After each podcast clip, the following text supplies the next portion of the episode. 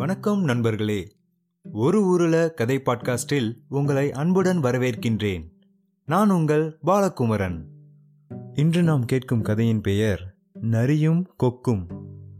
ஒரு ஊருக்கு பக்கத்துல ஒரு அடர்ந்த காடு ஒன்று இருந்தது. அந்த காட்டுல பல மிருகங்கள் வாழ்ந்து வந்தன. அந்த மிருக கூட்டத்தில் ஒரு தந்திரமிக்க நரி ஒன்று வாழ்ந்து வந்தது. நரி உருவத்தில் சின்னதாக இருந்தாலும் தன்னுடைய அறிவை தந்திரமாக யோசிப்பதில் கெட்டிக்காரன். அந்த நரி தினமும் யாரையாவது ஏமாற்றி அவர்கள் ஏமாறுவதைக் கண்டு சந்தோஷப்படுமா யாரையாச்சும் ஒருத்தவங்களையாச்சும் ஏமாத்திட்டு தான் அது அன்னைக்கு மகிழ்ச்சியாக தூங்கவே செய்யுமா? அந்த நரி சந்தோஷமாயிடுச்சுன்னா ஊழையிடுமா? தினமும் இரவு தூங்கிறதுக்கு முன்னாடி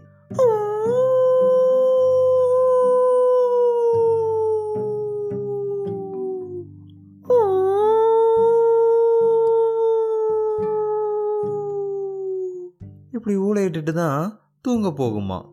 அதே காட்டில் வெள்ளை நிறத்தில் நீண்ட வளைஞ்ச கழுத்து உடைய மூக்கும் வாயி கூம்பு போன்று நல்ல நீளமாக இருக்கின்ற கால்கள் எல்லாம் நீண்ட குச்சி போல ஒரு பறவை ஒன்று இருந்துச்சான் என்ன பறவைன்னு கண்டுபிடிச்சிட்டிங்களா?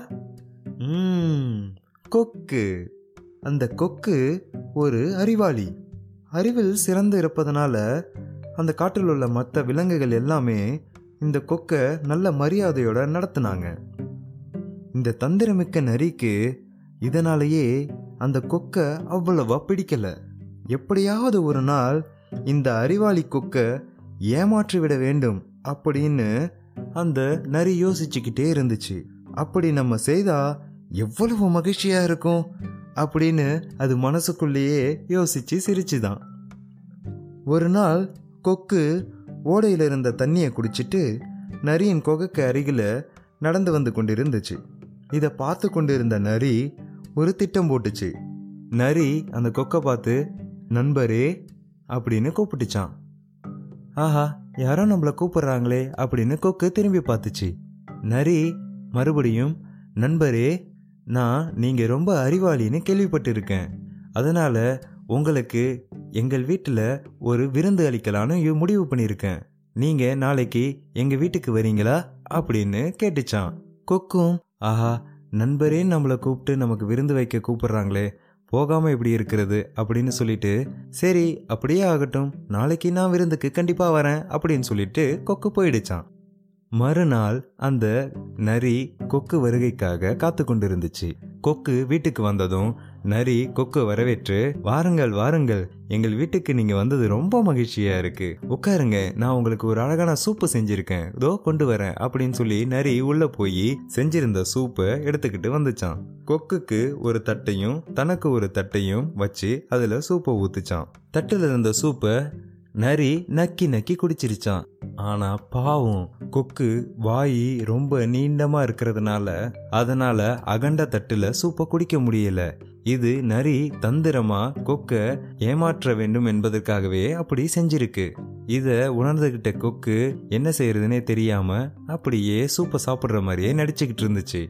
இந்த நரி கொக்க பார்த்து நண்பரே உங்களுக்காக நான் செஞ்ச சூப்பு எப்படி இருக்கு? நல்லா இருக்கா? அப்படின்னு புன்னகைச்சுக்கிட்டே கேட்டுச்சான் கொக்கும் ஆம் நண்பரே உங்கள் சூப்பு அருமையாக இருந்துச்சு அப்படின்னு சொல்லிடுச்சான் கொக்கு நரி வீட்டை விட்டு கிளம்பும்போது சரி நண்பர் நான் இரவாகி போச்சு வீட்டுக்கு போகணும்.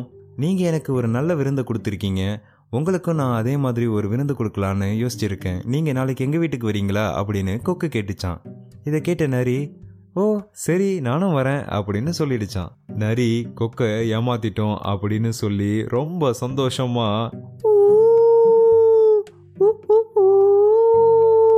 அப்படின்னு கத்திக்கிட்டே தூங்க போயிடுச்சு.